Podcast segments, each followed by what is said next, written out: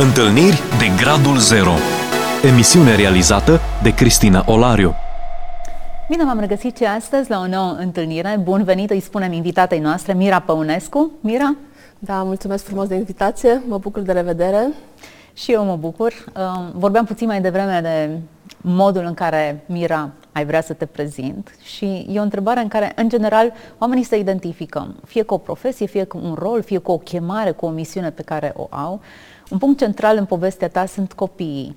Da, deci, pe este. lângă rolul de, eu știu, soție și consilieră și implicarea ta în biserică, una din chemările tale importante și un punct central în povestea ta și în întâlnirea ta cu Dumnezeu este povestea acestor copii. Ești mama a trei copii. Da, sunt mama a trei copii. Povestește-ne puțin istoria ta.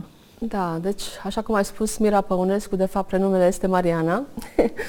Nimeni nu știe că da, e știu. Mariana.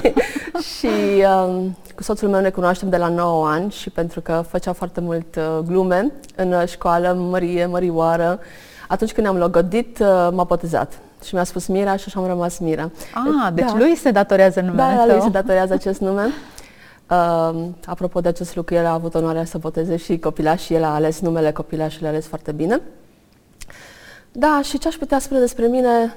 Am 50 de ani, mama trei copii, implicarea totdeauna a fost dragostea pentru oameni, categoric dragostea pentru oameni. Ești prima femeie care își spune uh, numărul anilor. Ah, ok. și numele complet, dar da? Uh, Așa e. Vârsta nici eu nu o cotez A, niciodată obicei, că e o suntem întrebați cred, de... că, cred că e o realitate frumoasă fiecare an pe care Dumnezeu îl adaugă Da, absolut, noastre. absolut. Deci chiar îi savurez. Chiar îi savurez și mulțumitoare Dumnezeu pentru fiecare an și văd cum lucrează. Da. Ce aș putea spune despre noi? Am trăit o perioadă lungă în Germania, povestea pe care doresc să o împărtășesc a avut loc în Germania. De profesie sunt contabilă, am profesat cel mai puțin în acest domeniu. Și Ți se fost... potrivesc cifrele? Tu care iubești oamenii? Da? Da. Aș putea spune că de mic copil am avut această înclinație. Stau acum să mă gândesc, de mic copil am avut această înclinație și, da, și consilierea, absolut, și consilierea. Mi-a plăcut sportul, am făcut sport, am jucat pe vremuri, se numea CS Poli, am jucat la Naționale Handbal. Am avut un accident, accidentul acela a fost de binele în parcursul anilor. Apoi m-am De ce? Ți-a întrerupt uh, cariera sportivă? Nu mi-a întrerupt neapărat uh, cariera sportivă. Dumnezeu are umor. Chiar are Dumnezeu umor. Și trebuia să-mi joc mai departe la naționale și am primit un contract bun în Germania cu domnul um, antrenor Dieter Cristian trebuia să plec în Germania, să joc acolo, dar eu aveam 16 ani. Părinții nu mi-au dat voie, totuși la 25 de ani tot în Germania am ajuns. și da, acel accident uh, de care vorbeam uh, a fost un factor principal de a mă opri, de a merge în alt domeniu ca și mm, serviciu, să spun, ca și carieră. Și în jurul vârstei de 20 de ani mi-am dat seama că nu mai aud bine. După ce ne-am căsătorit, uh, soțul meu deja trăia în Germania, a trebuit să mă mut și eu în Germania. În România nu exista nicio soluție pentru mine, ajunsesem să aud tot mai puțin, tot mai prost. În Germania am fost diagnosticat cu otoscleroze și o boază pe bază de hormoni, deficiență de hormoni. Și acest lucru a dus la rezultatul, la ceea ce vreau să împărtăcesc astăzi aici în emisiune, diagnostic foarte greu de primit pentru inima mea că nu voi putea avea copii. Hmm. Acesta a fost un diagnostic foarte greu. Câți ani aveai? Și... După câți ani de căsătorie ați primit vestea uh, asta? Când am ajuns în Germania, am fost dusă imediat la doctor, am fost dusă imediat într-o clinică. Soțul meu și-a dat seama că era destul de grav. Nu prea doream să-i împărtășesc, mi-era cumva rușine să spun că nu aud. Dar um, 25 de ani, la 25 de ani am avut prima operație. Doi ani este recuperarea, atât ține recuperarea. Se scoate ciocanul, scărița Nicovala mm. și se înlocuiește cu un implant pe care ți-l pune pe viață, un implant din uh, țesuturi umane și platină plan, da. Incredibil. Recuperarea e foarte grea. Apoi următoarea operație am putut să fac la 27 de ani, dar după prima operație am primit deja acest verdict că să mă aștept că nu voi putea face copii pentru că aveam o deficiență hormonală, îmi lipsea hormonul um, TEI, cred că se numește pe românește, hormon, îmi lipsea cu desăvârșire și aș fi putut rămâne gravidă, dar uh, nu aveam șanse să țin sarcinile. Ceea ce s-a și întâmplat. O scurtă retrospectivă aș face. Am cunoscut pe Dumnezeu uh, în cămăruța mea singură. Vin dintr-o familie care părinții obișnuiau să meargă cu noi de Paști la biserică sau de Crăciun, dar nu eram neapărat o familie credincioasă și în o întâlnire personală cu Dumnezeu l-am cunoscut. Acolo, până la 20 de ani, am avut uh, onoarea să dezvolt o relație, să dezvolte Dumnezeu mai degrabă o relație frumoasă cu mine. Singură în cameră? Singură în cameră. Chiar mă căiam în baie. Pentru că cumva le era bizar uh, părinților mei cât îmi doream să stau în cuvânt și să mă rog. Citeai Scriptura? Da. Aveai o biserică pe cineva care nu. să te ajute? Tu singură? Nu, bunica mea a fost credincioasă, ortodoxă și la 14 ani mi-a făcut cadou o Biblie. Acea Biblie conținea și rugăciunile de luni până duminică pe care trebuia să le spunem. Le-am exersat o săptămână, două, dar nu. Modul în care l-am cunoscut pe Dumnezeu într-o rugăciune simplă mi-a arătat că mm, rugăciunea de fapt înseamnă o convorbire cu Dumnezeu. Cum adică l-ai cunoscut pe Dumnezeu? Pe la 13 ani stăteam de vorbă cu prietenele și ne întrebam, există Dumnezeu, nu există? Cumva inima mea tângea să cunoască mai mult decât atât, există sau nu există, tângea, era o mare tânjire a inimii mele. Și la 14 ani aveam în clasă o colegă care venea dintr-o familie cu probleme, aveam grijă și o surioară mai mică și când am plecat de la școală, surioara ei dispăruse. Era atât de afectată, plângea atât de tare că mi s-a rupt inima. Și atunci am uh, mers pentru prima oară, a fost prima oară, când m-am dus în camera mea, m-am pus în genunchi la pat și am făcut o rugăciune. În momentul acela am simțit o mână pe spate, pe partea stângă. A fost foarte ciudat, dar știam că este Dumnezeu și din acel moment ceva s-a schimbat în inima mea, ce de oricum doream să cunosc mai mult, dar modul în care El s-a descoperit, modul în care El a răspuns rugăciunii mele, mi-a schimbat total viața. Bineînțeles că colega mea și-a găsit sora, au fost totul bine, dar în acea perioadă primisem și Biblia de la bunica. Și atunci uh, începusem să citesc. E foarte fain să-L cunoști pe Dumnezeu fără să cunoști pe nimeni altcineva. Cel hmm. puțin eram în vremea comunismului. În acea perioadă, bisericile libere, bisericile pentecostale, baptiste, nu aveau voie să-și desfășoare programul tocmai liber. Nu aveam unde să mă duc și nici nu tângeam neapărat. Încă nu cunoscusem acest lucru a merge la biserică. Și atunci citeam și îl întrebam pe Dumnezeu, dar aici ce înseamnă? Dar mi se pare ciudat, Doamne, dar ce vrei să spui aici? Aveam această interacțiune sau dezvoltasem acest obicei de a-mi fi tată cu adevărat. Ajunsesem să cunosc dragostea lui, apropierea de el și îmi spuneam, astăzi la patinar mi-a spus un băiat că am ochi frumoși, dar ochii mei sunt cam spălăciți. Ce mi-a spus că am ochi frumoși? Și ceva de genul ăsta a fost o relație care s-a dezvoltat până la 20 de ani și eu vin dintr-o familie cu probleme, probleme chiar foarte mari. Și chiar dacă l-am cunoscut atât de aproape pe Dumnezeu, la 20 de ani am, am hotărât să plec de acasă și am apucat-o pe căi lumești, ceea ce nu mi-a făcut bine. Dar Dumnezeu, în bunătatea Lui, uh, era cu mine. Și acea cunoaștere adâncă nu se schimbase, doar eu mă îndepărtasem. Și a arătat multă răbdare. Apoi uh, ne-am, m-am reîntâlnit cu soțul meu, cu băiatul din copilărie, care îmi spunea Maria și Mărioară. și uh, a început să facă curtă, eu m-am rugat, m-am rugat uh, pentru acest lucru și în inima mea s-a sădit gândul că el ar fi omul potrivit, n-am prea vrut să plec în Germania, dar Dumnezeu uh, începuse să lucreze la inima mea. Și știu că mă chema la un salt mare al credinței, în primul rând să fac legământul, atât eu cât și soțul meu nu eram uh, creștini și am ajuns în Germania, am fost dus imediat la această clinică de care vorbeam iar verdictul a fost crunt pentru mine că nu voi putea avea copii când iubeam, iubesc atât de mult copiii.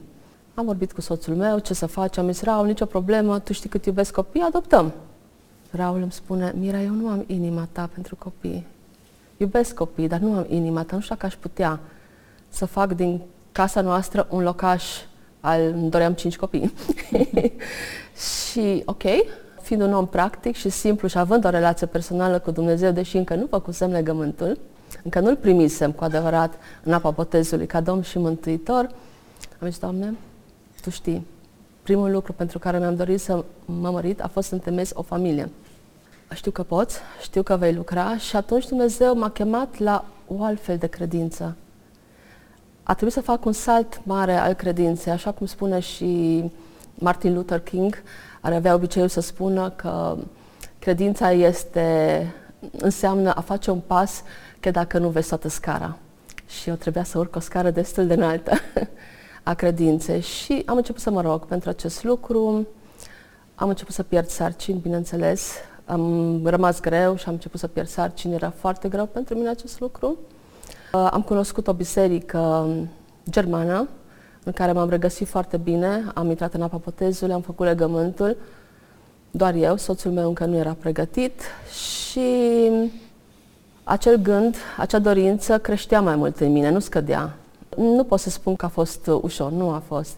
Dar uh, aveam credință. Știu că ultima oară când am pierdut ultima sarcină, chiar eram în timpul serviciului și doctorița la care mergeam era în concediu. A trebuit să mă duc la un doctor, lucram în centrul orașului, în München. A trebuit să mă duc la un doctor uh, la o clinică foarte bună chiar. De obicei, la acea clinică mergeau doar pacienții cu card privat, eu eram cu card normal și m-a luat, ne-a îndrăgit, ne-a iubit, ca și el, atât el cât soția lui ne-au adoptat practic și au fost foarte atinși de dorința mea de a face copii, de credința mea și de suferința pe care o aveam. Am plâns mult atunci când am pierdut ultima sarcină. A câta? Uh, cam a treia, a patra, dacă stau să mă gândesc cam așa, da, am pierdut destul de multe sarcini. Uh-huh. Și chiar mi s-a propus să fac un tratament hormonal. Am, uh, mi-am făcut un termin, o programare la o clinică și chiar când am rămas gravidă cu primul copil, cu Nadia, atunci uh, am primit și programarea că pot merge. A fost foarte interesant cum Dumnezeu duce câteodată lucrurile la limită. Atunci când tu să zici, ok, chiar trebuie să fac un tratament hormonal, uh, atunci se întâmplă să-ți arată, uite, nu, eu am decis altfel. Această credință a trebuit să se nască și din multă zdrobire. Eram un om care îmi era ușor să obțin lucrurile, lucram, eram sârguincioasă, dar îmi plăcea să am controlul. Și Dumnezeu m-a învățat, cum spuneam, să urc aceas, acel pas mare al credinței, că dacă nu vedeam toată scara. Am rămas uh, gravidă cu Nadia, a fost greu, dar am dus uh, la capăt sarcina, a fost bine. După câțiva ani mi-am dorit din nou copii.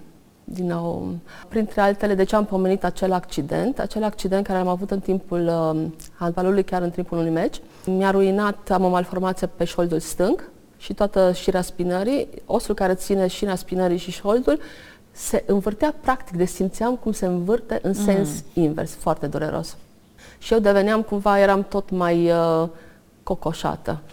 Și după prima sarcină, bineînțeles, uh, după ce am născut pe Nadia, durerile au fost mai mari. Când am început să spun că îmi doresc din nou copii, mm, am avut o ședință cu doctorul ortoped, cu doctorul de familie, cu doctorul ginecolog, cu fiecare și mi-a spus că e imposibil, nu sunteți normală, dar îmi doream din nou copii am pierdut de două ori și după Nadia, am mai pierdut două sarcini și la ultima sarcină era să pic într-o depresie cruntă. Și nu mă caracterizează, chiar sunt un om al bucuriei.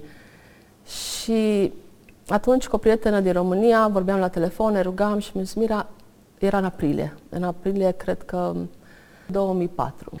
Și uh, vorbisem că și Mira, ce-ar fi să ceri un timp lui Dumnezeu, să-ți descopere, poate chiar trebuie să rămână doar un copil. Mi-era foarte greu să cred acest lucru pentru că cunoșteam inima, dragostea lui Dumnezeu și dorința care a pus-o în noi, să lăsăm o moștenire. Nu trebuia să lăsăm o moștenire doar printr-un copil. Și au zis, ok, uite, este aprilie, roagă-te dacă Dumnezeu până în decembrie nu te va ajuta să rămâi gravidă, să accepti acest lucru. Mă să înaintea lui Dumnezeu, am stat de vorbă cu Dumnezeu, Doamne, Tu știi inima, dar eu te cunosc pe Tine. Eu te cunosc într totul așa cum mi te-ai descoperit tu, în acel mod simplu, în acea cămăruță, numai noi doi. Și eu îți cunosc inima și tu nu mai lăsa să trăiesc în această suferință și mai ales în depresii, nu așa mai creat. Și am zis, uite, Doamne, vreau să fiu supusă și ascultătoare. Și dar vreau să fac un deal cu tine, vreau să fac un târg cu tine. Mi-am permis acest lucru, să vorbesc astfel cu Tatăl meu din ceruri Și am zis, dacă până în decembrie nu voi mai rămâne gravidă, promit că am să mă supun și am să accept acest lucru. Dar nu mai lăsa niciodată să mai pierd vreo sarcină. Că nu mai pot. Hmm. Pur și simplu nu mai pot acest lucru. Și în, în tot acest timp, din cauza că o născusem pe Nadia, malformația, accidentul, uh, acel os se învârtea în continuare și producea foarte multe dureri în trup. Și în octombrie am, fost, am avut o programare să merg la doctorul ortoped, mi-a făcut control, bineînțeles scandal că n-am încă mai dorit să faceți copii, doamna Păunescu, încă mai doresc. Și am fost trimisă să fac o radiografie. Acest lucru a fost pentru mine culminant. Când am fost trimisă să fac o radiografie, cam cunoșteam personalul uh, care lucra acolo, știam de atâția ani, tot mergeam uh, la controle regulate. Era o fată tânără, nouă, nu o cunoșteam. Când să intru în camera unde trebuie să fac radiografie, îmi pune mâna pe mine și spune, pot să vă întreb ceva? Eu, da. Sunteți cumva gravidă? Zic că nu, nu știu să fiu gravidă. Vă doriți să rămâneți gravidă? Da. Și dau să intru. Și am spune, aș v-aș recomanda să nu faceți astăzi radiografie. A fost. În momentul acela mi-am amintit de legământ. Mi-am amintit de târgul pe care îl făcusem cu Dumnezeu. Mai ales era o persoană pe care n-am cunoscut-o și nu mai văzusem niciodată. Hmm. Ce căuta acolo. Am ieșit, m-am dus în, mi-am luat hainele, m-am dus afară pe stradă, am plâns mult. Am plâns foarte mult și am zis, Doamne, sunt gravidă? Chiar sunt gravidă? Ok, zic, bine, uite, Doamne, nu vreau să mai pacientez, o să facem ușor. Promis că stau câteva zile să aștept. În drum spre casă mi-am cumpărat deja două teste. Zic, Doamne, le-am cumpărat să le țin doar în poșetă. Peste câteva zile. Peste câteva zile. Le-am cumpărat să le am doar în poșetă. Nu fac azi test în seara aceasta. N-am făcut, dar am făcut a doua zi dimineața. A ieșit primul pozitiv, a ieșit al doilea, îi spun soțului meu, bineînțeles, familiei nu i-am spus nimic pentru că și familia spunea, Mira, e posibil să faci copii, dar să iasă cu malformații, cu probleme, neavând, uh, din punct de vedere hormonal, nu eram uh, pregătită, nu, nu puteam să fac copii, cum spusese mai înainte și hai să mergem la doctorul nostru de încredere ca să mă controleze. Am mi-a controlat, mi-a spus, m-am dus singură, soțul meu era la lucru, zice, mă sun după. Am spui, domnul doctor se uită odată, se uită de două ori și îl întreb, doctor Șarf, despre ce este vorba? Da, Păunescu, lăsați-mă puțin să mă mai uit, nu nicio problemă, stați liniștită.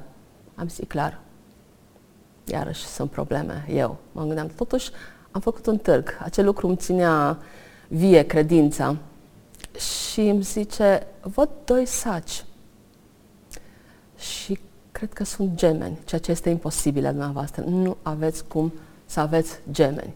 Dumnezeu a făcut o promisiune, am făcut să-mi o promisiune în taină și după Nadia, cum am spus, am pierdut două sarcini. Și bunătatea lui, pentru faptul că am plâns și pentru faptul că m-am necăjit foarte mult, mi-a dorit gemeni. Ei, de aici a început un alt show și un alt scandal cu toți doctorii în jurul meu, dar trebuia să-mi anunț soțul meu mai întâi. Printre altele, cu zi înainte, fusesem la familia soțului meu care și ei aveau gemeni și gemenii micuți încă nu, nu se înțelegeau. Erau băiat-fată, trebuia să țină despărțiți și soțul meu, după ce a aflat că totuși sunt gravidă, zice, bine că noi facem copii unul câte unul. Aha. Să o crezi tu. Da, să o crezi tu. Acum trebuie să-l sun. Soțul meu chiar ieșise de la lucru, l-am sunat, era în mașină. Zic, Raul, trage pe dreapta. ce ce s-a întâmplat? Te rog, trage pe dreapta.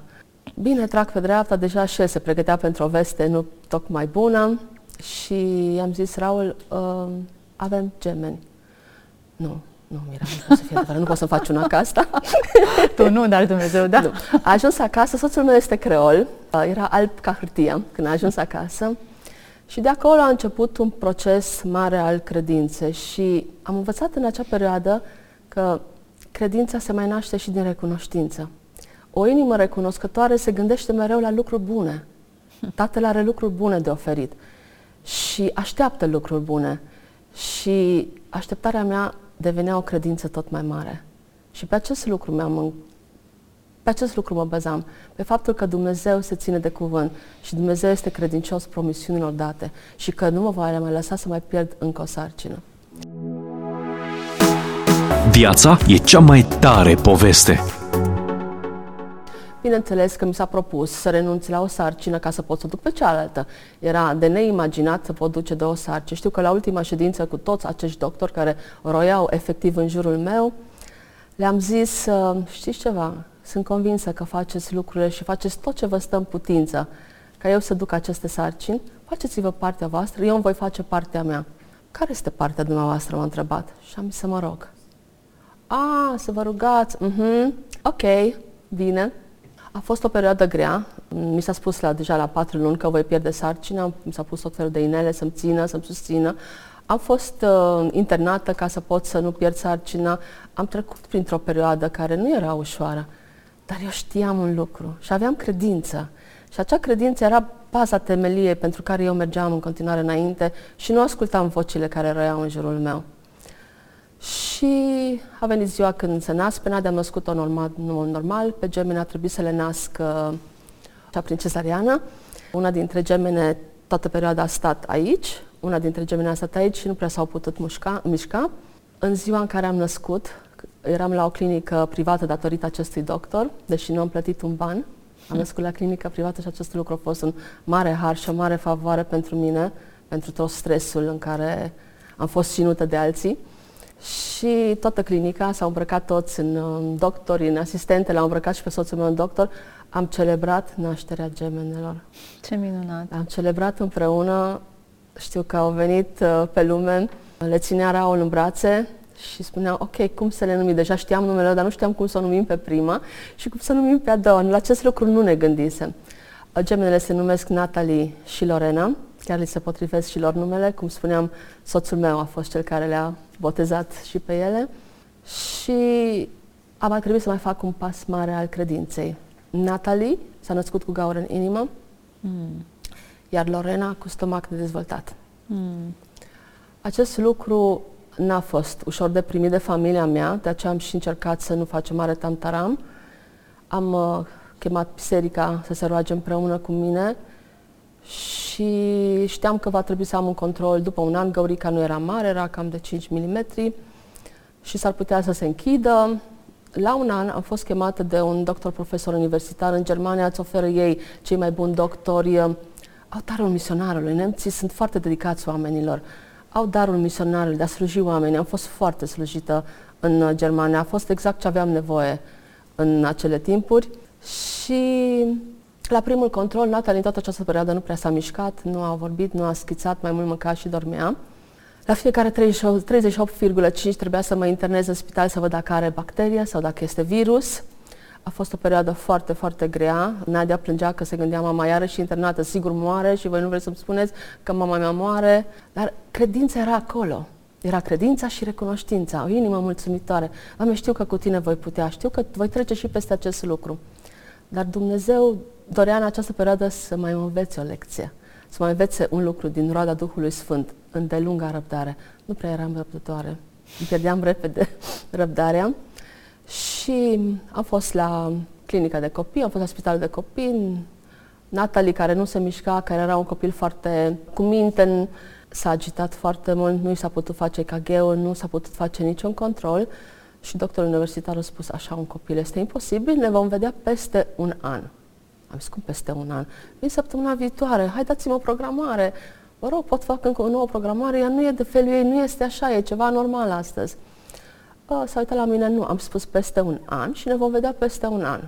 A fost o lovitură mare pentru mine, am zis, ok, nu mă doriți dumneavoastră, voi merge la alt doctor. Înăuntrul meu, Dumnezeu îmi vorbea și îmi spunea să stau și să, să accept acest lucru. Și am zis, cum să accept un an de zile să nu știu ce va fi cu fata mea? E foarte greu. Nu știam la cum va reacționa, în orice moment era în pericol. Dar am acceptat și atunci. M-am supus și atunci, un an de zile nu m-am dus, am făcut programarea de-abia după un an. Într-adevăr, am cerut lui Dumnezeu ca în acea perioadă să nu trebuiască să mă internez foarte des cu Natalie, având 38,5, ceea ce s-a și întâmplat. Și ne-am dus la control. Natalie, care nu prea vorbeam, a controlat, a fost totul bine, inimioara era închisă, știu că s-a ridicat, a fugit spre suroarea ei, spre suroarea ei geamănă și a spus, ok. Asta a fost lucru care l-am mărturisit, ok. Și am învățat în acest an îndelunga răbdare. Am intrat în răbdarea Sfinților. Mira, suntem Cam la finalul este... episodului nostru. M-am bucurat foarte mult. E comprimată și densă toată mărturia ta și experiențele tale. Dar dacă ar fi să-mi spui într-un singur cuvânt, cine e Dumnezeu în urma acestor experiențe pentru tine personal? Da, în urma acestor experiențe, Dumnezeu um, nu a rămas numai Tatăl. L-am cunoscut și ca și prieten și am cunoscut și umblarea prin Duhul Sfânt. Dumnezeu a devenit uh, o trăire zilnică. Cred că așa aș putea să devine, definesc ceea ce înseamnă pentru mine o trăire zilnică, să-L implic în toate acțiunile mele, să-L implic în viața copiilor mei, să-L implic chiar și în această emisiune, să vorbesc despre El și să-i mulțumesc din suflet și să spun că El este Domn, că El guvernează peste orice lucru, toate aparțin Lui, noi aparținem Lui și toate sunt sub bagheta Lui și El orchestrează lucrurile minunate, dar o trăire zilnică, permanentă cu El.